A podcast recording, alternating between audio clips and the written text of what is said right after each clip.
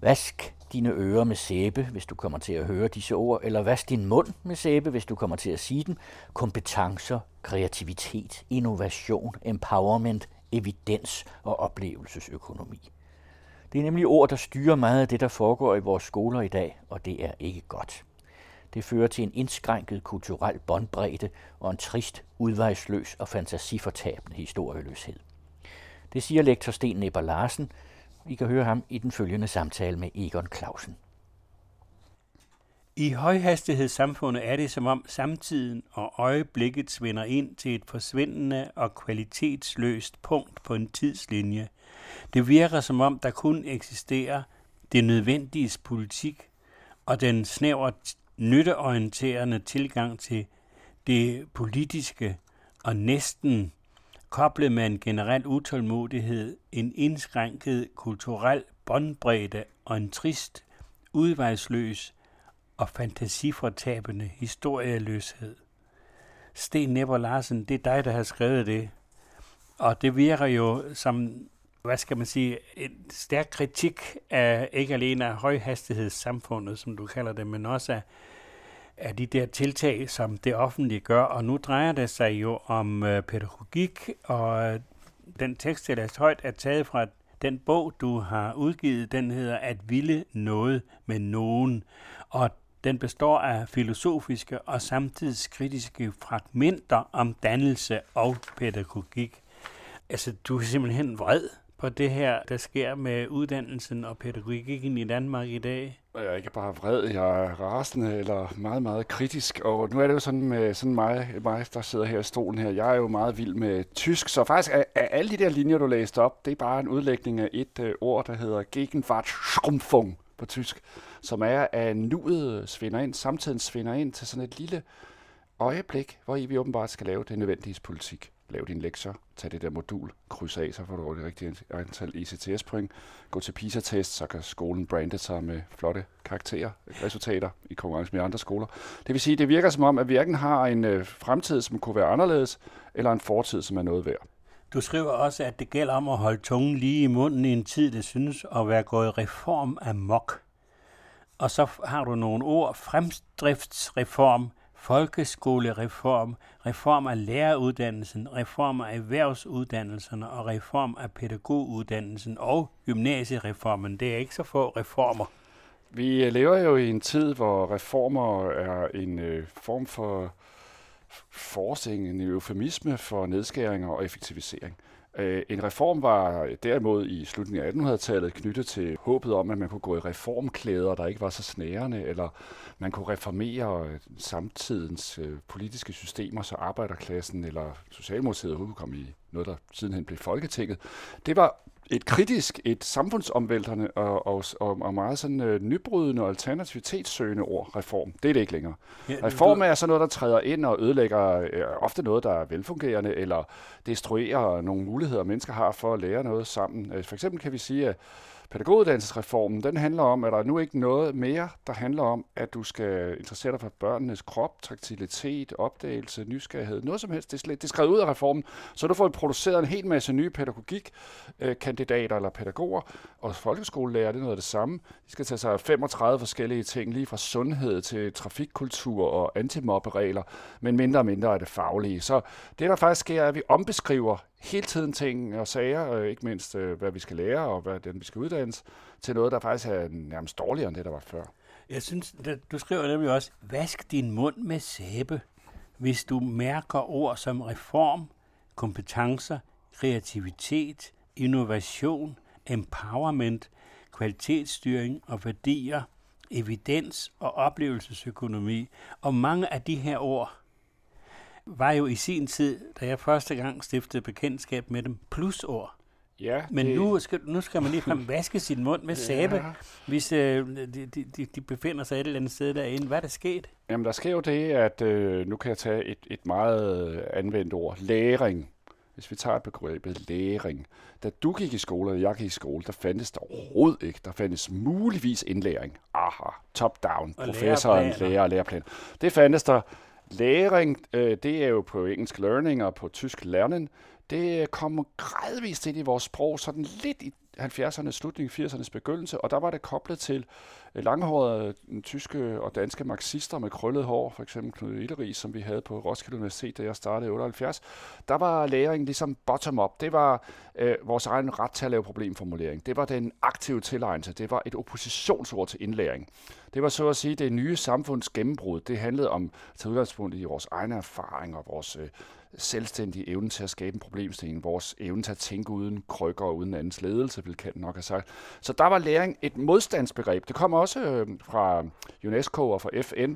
Drømmen om, øh, at vi fik The Learning Society og Learning Economy. Ideen var også, at man skulle løfte for eksempel tredje verden ud af fattigdom, og vi skulle lære en hel masse. Og der blev learning talt frem som et kritisk ord. Det, der så sker, det er, at det gradvist går hen og bliver et styringsord. Og pludselig bliver det øh, hos Antorini, at hvis du ikke er i læring, så er du under aflæring, og hvis øh, vi skal have skrevet læring ind som forpligtelse i grundloven, det har hun godt sagt i det interview i politikken. Det vil sige, nu bliver læring et system og et kontrolord, og når det så får læringsmålsplaner, og vi også på universitetet skal lave læringsmålsstyring af de studerende, som er helt vanvittigt, da man burde forestille sig, at universitet var et sted, man kunne tænke frit så får vi altså den her transformation af et modstandsord til et styringsord. Men, det er stort set det, jeg har skrevet om. Men øh, ordet læring, altså nu, nu siger du, det er jo meget fint at få den der historie, og du er meget kritisk over for det, men det ser ud som om, at øh, man ude i skolevæsenet øh, mange steder er stolte af det. På en skole, der ligger lige i nærheden af, der hvor jeg bor, der har de på, på gavlen, som er altså 6 meter høj eller sådan ja. noget, lavet, hængt et vældigt banner. Det er meget stort, og der står, vores læring er synlig. ja, og det er, når, når de gør sådan noget, så er det fordi, de er glade for det. Altså det der, det er jo et citat fra den store evidensteoretiker, der terroriserer alle vores skolesystemer lige for tiden, der hedder John Hattie fra Melbourne, er New Zealand, Australien, han er dernede for den kreds, men han er en international stjerne lige nu. Han har lavet en bog, der hedder Synlig læring for lærere. Og ideen er, at vi kan transparensliggøre alle tænkelige typer af pædagogiske processer. Altså hvis du siger, kære børn, nu skal I lære det her, så bliver børnene mindre usikre. De bliver sikre på, hvad de skal præstere til eksamen. Og så samtidig fortsætter også, at du kan synliggøre, hvordan de lærer. Det kan du nemlig så nærmest se ind i dem du kan sådan, øh, få sådan en idé om, at ha, nu svarer de rigtigt på opgaverne, eller nu ser de glade ud, eller sådan. Og så tænker du, du kan se læring, du kan gøre læringsmålene øh, transparente, og du kan derefter lave den synlige læring for lærer, du synlig læring for forældrene og synlig læring for samfundet. Så den her visibiliserings, eller hvad kan vi sige, okularcentristisk, altså tankegang om, at øjet er nøglen til al tænkning, der er noget værd, den forbigår jo fuldstændig, at vi, nogen af os, de har, vi har gjort okulte erkendelser i tavshed, eller noget af det, som jeg har tænkt, det vil jeg da nødt have, at nogen har kigget ind i mit hoved for at se, hvordan det er blevet til. Og ideen er jo nok her, at vi forestiller os i sådan en højhastighedssamfundet her, at vi lynhurtigt kan lave kalkyler over, hvad vi vil have, og så tjekke, om vi har fået det. Jamen, de er glade for det, og jeg tror også, at mange forældre er glade for det, fordi, kan du ikke forstå, det, det giver for en gang skyld en mulighed for at tale om det, som skal ske i skolen. Man kan simpelthen sige, vi skal nå herfra og hen til det der mål, der skal vi nå hen inden for den og den givende tidsramme, altså til maj, så skal de kunne det. Og når man har stillet det op, så kan man også måle det. Det er jo klart, at øh, hvis man taler sociologisk her, så er det formålsrationel handlen, eller som tyskerne også siger, vi, når de Heidegger og den slags folk, så er det umzu. Vi har et for at. Altså for at komme fra A til B på kortest mulig tid med mindst mulige ressourcer, gør vi det transparent, og så letter vi vejen. Og det er jo logikken for kapitalismen, det er logikken for transportsystemer, det er logikken for handel, det er logikken for alle mulige effektivitetsprocesser i samfundet i øvrigt. Problemet er bare her med pædagogiske processer og med mennesker, så er der jo ikke nogen lige vej fra A til B i kærlighedslivet eller i, øh, i, i, ens omgang med kunst, eller i ens omgang med for eksempel filosofi, ens omgang med tænkning, kan det ikke formaliseres på samme niveau fra A til B på kortest mulig tid med færrest mulige ressourcer. Faktisk kan det være, at det kan betale sig nogle gange, altså betale sig i godsøjne, at læse en bog fem gange, så man har læst den en gang. Gå tilbage til et kunstværk 10 gange, så man synes, man har forstået det. Øh, finde ud af, hvad kærligheden er, selvom man i mange år har levet i 30 år med en eller anden kone. Så er det jo stadigvæk et under, hvad er kærligheden? Det vil sige, alle de mellemrum, alle de mellemværende, der kan være med disse omveje, disse tvivlstilfælde, disse undersøgelser, dem fjerner vi. Kortest muligt fra A til B. Jamen, det kan være meget godt, det, det, det, det du kritiserer der, men på den anden side, en skole er vel, nu taler vi om skole og pædagogik, den, den er vel øh, indrettet og bygget netop for, at, at børnene går der for, at de skal lære noget. Og hvis man ser på skolen sådan som den, med de resultater, de mål, den leverer i dag, så må man sige, at der, der er der, det, hvis det havde været en privat virksomhed, ville nogen, så ville, den være lukket, fordi den, der er rigtig mange børn, der går ud af skolen uden, uden, uden egentlig at kunne læse, for eksempel. Ja, det er jo betvivlet af Peter Allerup, statistiker for DPU. Ja, men stadigvæk... Øh, at øh, efter nogle år, altså øh, målet to år efter, eller sådan noget, nogle af de der målinger er blevet lavet, så kan folk faktisk læse ualmindeligt udmærket. Så det statistiske grundlag for PISA-undersøgelserne er faktisk også blevet betvivlet af nogle af mine kolleger. Men du har ret i, det drejer sig om at ville noget med nogen. Ja. Folk skal også lære noget. Og jeg står jo ikke på mål for, at det ikke er vigtigt at kunne øh, 11-talstabellen, eller hvad det nu kan være, ikke? Altså, det kan du sikkert også, ikke? Altså, øh, og 121 og så videre. Altså, det, det, det er ikke det. Det er heller ikke det, at vi ikke skal kunne skrive et korrekt dansk, eller vide, at øh, hvornår reformationen foregik i Danmark. Altså, der er masser af ting, vi skal lære i en skole. Men spørgsmålet er, om læringen kan paralleliseres til produktionen af af korn på marken, eller til produktionen af antal data i en big data kørsel i en computer. Og det er jo bare det, jeg betvivler. Jeg, jeg tænker mig egentlig ikke, at alle mennesker kan gøre deres eget liv retrospektivt transparent. Altså det er ikke sådan, du kan sige, hvordan kunne det være, ikke kom komme til at sidde og lave radio her i dag? Kunne han vide det, han var 10 år?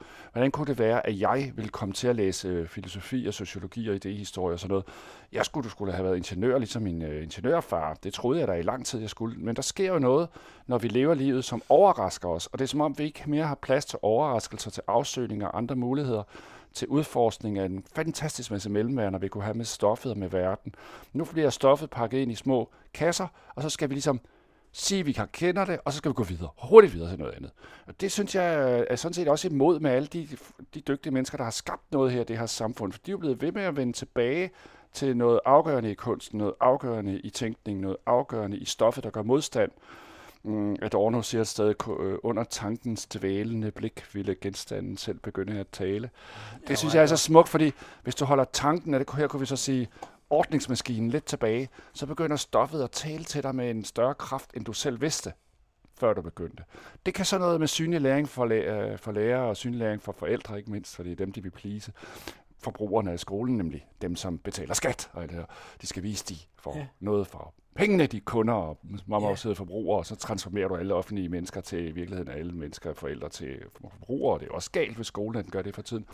Men det, som man glemmer der, det er, jo, det er jo alle de spændende ting, der kunne være, når man har med børn at gøre. Og det er også lidt kontrafaktisk, fordi når jeg underviser for eksempel, og når jeg også har lavet filosofi for børn på 6, 7, 8 års alderen, og i nogle lille skoler ved at lave nogle, nogle filosofiforløb, så mærker jeg jo i den grad en interesse. Det er jo ikke sådan, at børn er holdt op med at stille spørgehjørnagtige spørgsmål, ikke?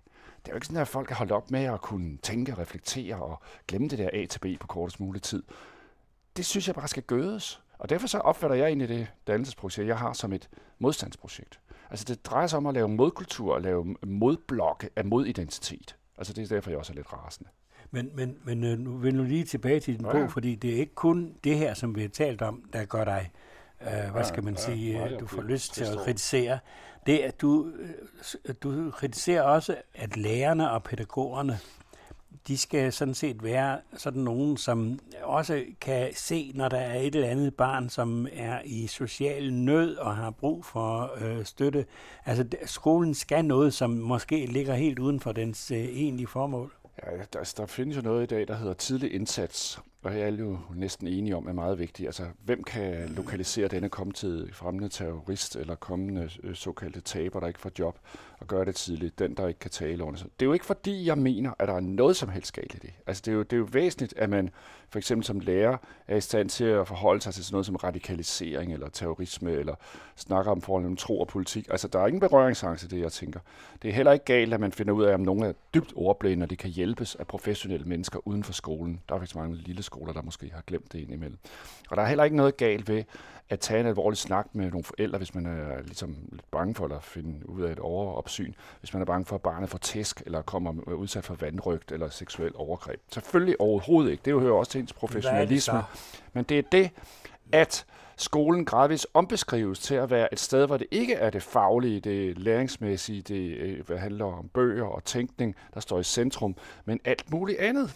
Jeg er bare bange for, at skolen i dag har det, det, det faglige mellemværende Øh, dag pakket ind som sådan noget med ATB og moduler og ICTS pointgivende kurser og dit og dat, og det er i hvert fald på universitetet sådan, og ikke det som det centrale punkt. Og så her vil jeg sige, at, at noget af det, jeg er så vældig, vældig trist over, det er det socialdemokrati, der var i begyndelsen af det 20. århundrede og lidt efter 2. verdenskrig også, og her tænker jeg på Hartwig Frisch, og jeg tænker på Julius Bumholdt, og jeg tænker på kultur, kunst og skolepolitik. De havde den drøm, at arbejderklassen, altså alle mulige, også jævne mennesker, så at sige, ikke med, født med guldske i munden, øh, skulle øh, løftes ind i kunst og kultur. Og det var vigtigt at tale viden op, og det var vigtigt at tale kundskab op, og det var vigtigt også for øh, for, for rullekoner og sidde og læse bøger, eller for øh, øh, sådan nogle øh, svejerdrenge at øh, indimellem åbne en avis. Og hvor er de politikere, der sådan set taler på den måde i dag? De er der ikke længere. Altså det er som om, at i dag taler de politiske mennesker i systemerne her, altså ikke mindst uddannelses... Øh, øh, aktive mennesker ikke på folketingsniveau, men sådan set også skoleledere og ikke mindst forvaltningschefer, KL-folk. De taler ikke viden op for videns egen skyld. De taler ikke tænkning op. De taler ikke oplysning op. De taler ikke de myndige mennesker op. Det er blevet til smagsdommeri, og det er blevet til øh, uh, spild af tid.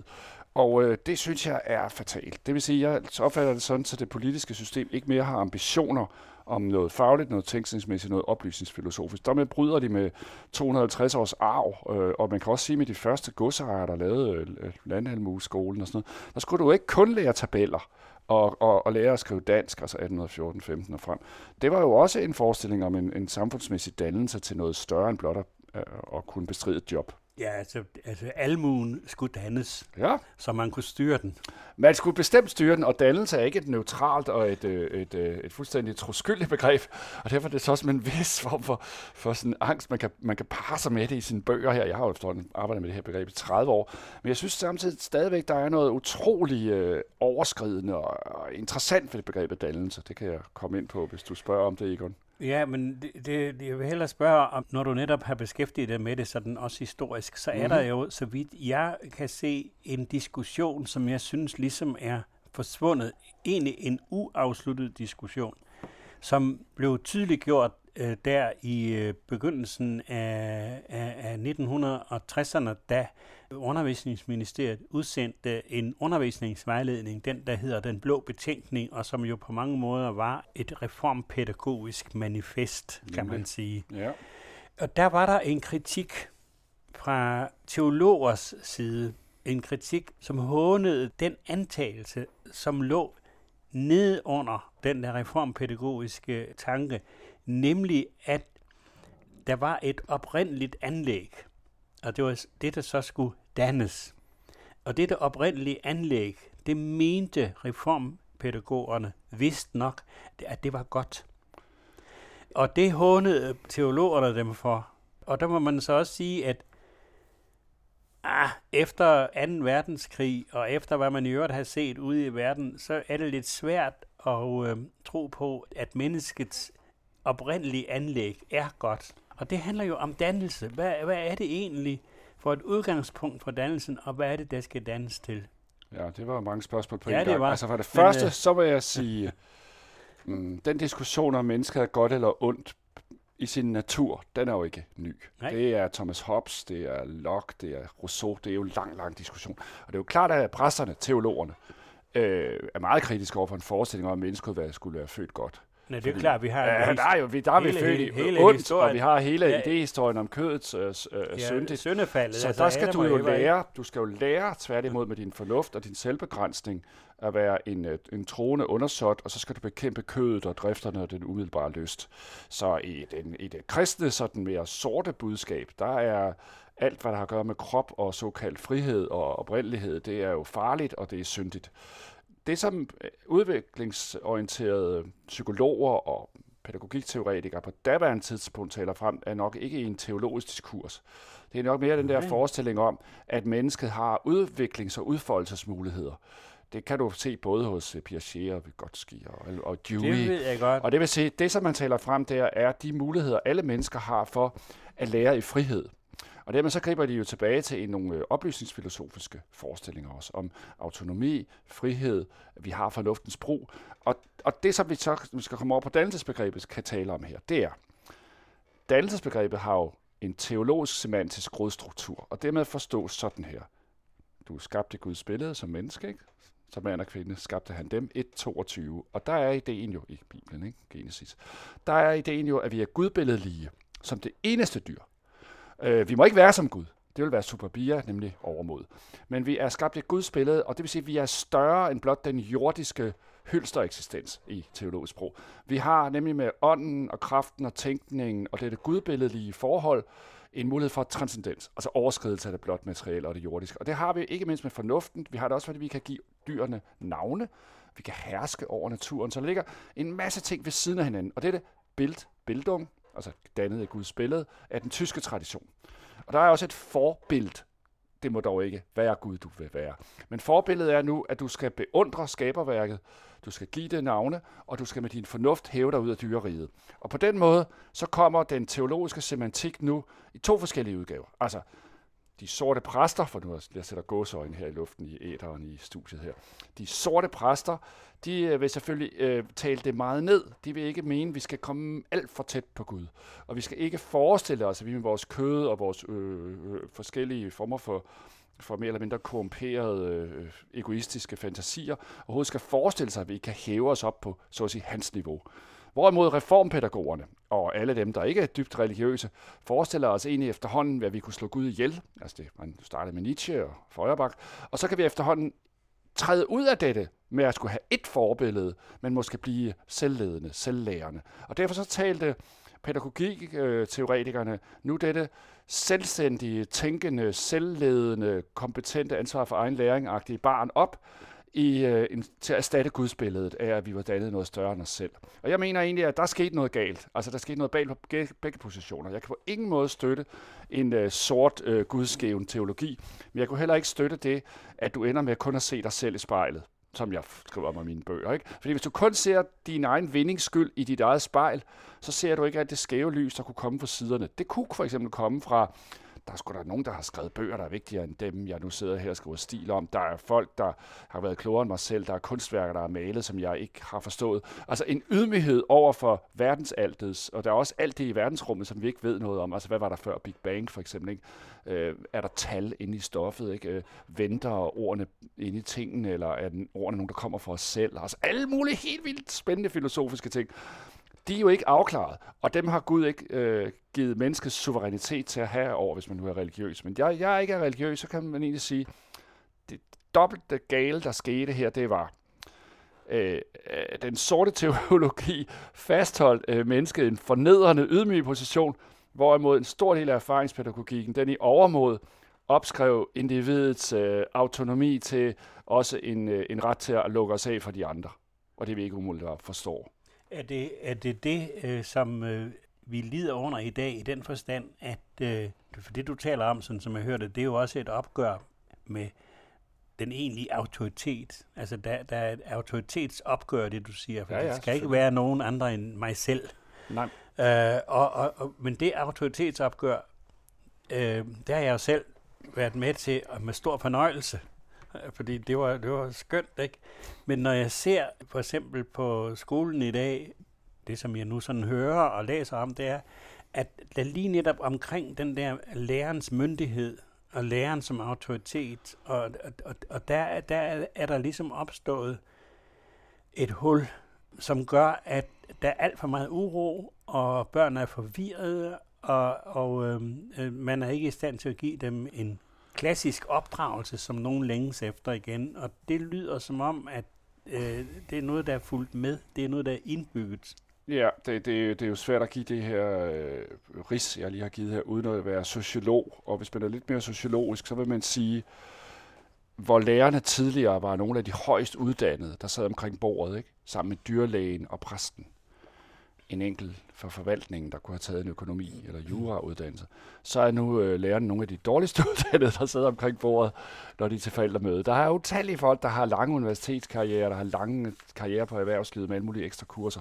Så i dag er, på en måde har lærerne tabt deres socioøkonomiske kraft. Og det vil sige, samtidig med det er sket, er de jo også selv blevet gennemstrømmet af den her idé om, at de skal være uendelig demokratiske. De kan ikke herske over en skoleklasse, som om, at det er en fabrik eller en herremand, der styrer sin øh, livene. Og, og på den måde er der jo sket noget med hele lærerrollen. Men jeg mener jo samtidig, hvis man nu greb det mere hermeneutisk an. Altså det betyder, at vi lever i fortolkningshorisont, at slipstrømmen er noget, der er sket og gjort og tænkt, som er større end os selv. Hvis vi nu opfatter det sådan, så skulle skolen jo tænke sig selv ind, der giver dig mulighed for at træde ind i en arv, en rig tradition, og det betyder ikke hygge øh, og danskhed, eller frisind og dansk, altså noget kanon noget, eller hvad vi nu kan finde på. Men det, at du ser dig selv i slipstrømmen af kunst og kultur og tænkning og begivenheder, som gør, dem udforsker vi så med vores lærere. Og der vil jeg egentlig gerne have, at læreren var sådan en form for, jeg kan ikke sige allevidende, men en, der hele tiden åbner for sluserne, så eleverne kan komme i gang med det, med, jeg kalder decentreringskunst. Altså midtpunktsforskydning, hvor man ikke kun ser, what's in it for me, eller egen nytte, men man tænker, hold da op, det var da fantastisk, hvad Per Højhold kan sige med så elegante ord. Hold dine metaforer i kort snor, kan han for eksempel finde på at skrive. Så tænker man, det er jo selv en metafor. Altså, går han med hundesnor? Er, er vi hunde, eller hvad? Altså, den der fordobling, han kan lave så elegant i sproget, eller andre, for eksempel, øh, for eksempel sådan noget her øh, med Peter Laugesen, ikke? Vi kan ikke øh, tale os ud af sproget. Sagt af en, der taler. Og så er det bare, hvis man har en lyrik eller dansk eller filosofilærer, der gør ophold der, så er du i gang med sprogfilosofi, tænkning, så begynder verden at blive interessant, så kan du udforske, altså for så vidt du tør, og så for, for så vidt læreren er et dannet menneske, som kan åbne for dette. Så, så min idé er egentlig ikke, at vi geninvesterer i en, vi skal have en stærk øh, konservativ far-autoritet tilbage i skolen, eller sådan en myndig herremand. Men det er heller ikke, at læreren skal bare sige, at alt er relativt, og alt er ligegyldigt godt eller ligegyldigt. Det dur heller ikke. Øh, vi skal til at slutte. Vi vil lige spørge, nu sidder du her og er så kritisk, og du er ikke den eneste, men det virker som om, at øh, du taler for døve politiske øren. Altså er der en chance for, eller en mulighed for, at der er nogen, der lytter til det, du siger? Er der, er der nogle politikere, som er villige til at sige, her vi må lave det her om, vi må gøre ligesom Sten der bare. Larsen siger. Råber du bare i, imod vinden? Øh, det jeg har oplevet er, at der er en kolossal øh, interesse for noget af det, jeg skriver og tænker øh, blandt de professionelle aktører. Altså blandt lærere og pædagoger og folk på universiteterne og sådan noget. Der er jo masser af mennesker, der vil diskutere det her, også blandt studerende. Øh, Øh, hvad angår det politiske system, der har jeg nærmest ingen illusioner. Altså det virker som om, at langt ind i SF og VS, at man taler relativt for døve ører, når man snakker om det her. Altså det, det som det lyder som om, det er, at de, mange synes, det her det er, den, det er den sorte skole, og det er det elitære borgerskabsgenkomst. Det mener jeg jo vanvittigt. Jeg har alle dage været på langt ude på venstrefløjen, længere uden enhedslisten. Det forekommer mig meget mærkeligt, at det ikke er lykkedes så nogen som enhedslisten, eller dele af det gamle radikale Folkeparti eller Alternativ, at tale sådan nogle dannelsesprojekter frem i skoleregi eller at der måske var nogle gamle socialdemokrater, der kunne huske, hvad de engang stod på mål for. I skal jo tænke på en gang, så var Socialdemokraterne, det var så nogen der nede i, på Gentofte Amtsbibliotek kunne finde på at sige, jamen øh, befolkningen skal ikke kun låne bøger, den skal låne Richard Mortensens skillerier med hjem på biblioteket, fordi adgang til kunsten må også være et offentligt anlæggende, og mennesker kan komme i, teateret, de kan komme på offentlige øh, betalte uddannelsesanstalter, og det er rigtig, rigtig vigtigt, at arbejdere bliver dygtige og kloge, så de for eksempel kan argumentere mod deres arbejdsgiver. Altså der har været sådan en, en, en nogle mennesker, der tænkte sådan i 30'erne, 40'erne, 50'erne, de er der ikke længere. Og så var der hele den kulturradikale bølge, den ville jo noget andet. Og kulturradikal bølge, hvad er det blevet til Morten Østergrum og, og Vestager? Kraftede med ikke noget kulturradikal bølge over dem overhovedet. Og derudover så har vi så fået sådan noget flaggelanderi med Rune Lykkeberg og Bourdieuianerne, der mener, at alt det der, det er jo kun den kulturelt kapitalstærke gruppe, der dunker de andre oven i, oven i hovedet. Der, så vi har altså ikke, vi har ikke mange, der tænker sådan her. Er der slet ikke nogen, der er gode nok? I Folketinget? Nej, Overhovedet ikke. Altså, det er jo klart, at, at hende her, øh, den, øh, Margrethe Risager, eller, hun har siddet til alle vores øh, Sofia-konferencer og lyttet, og hun kommer på det frie lærerskole i Ollerup og sådan noget. Hun, hun har snuset det her. Hun har jo været, om man så må sige, en, en stemme mod folkeskolereformen, men øh, nu skal hun være administrator, og det går der sikkert ikke mere end to-tre uger, så retter hun ind.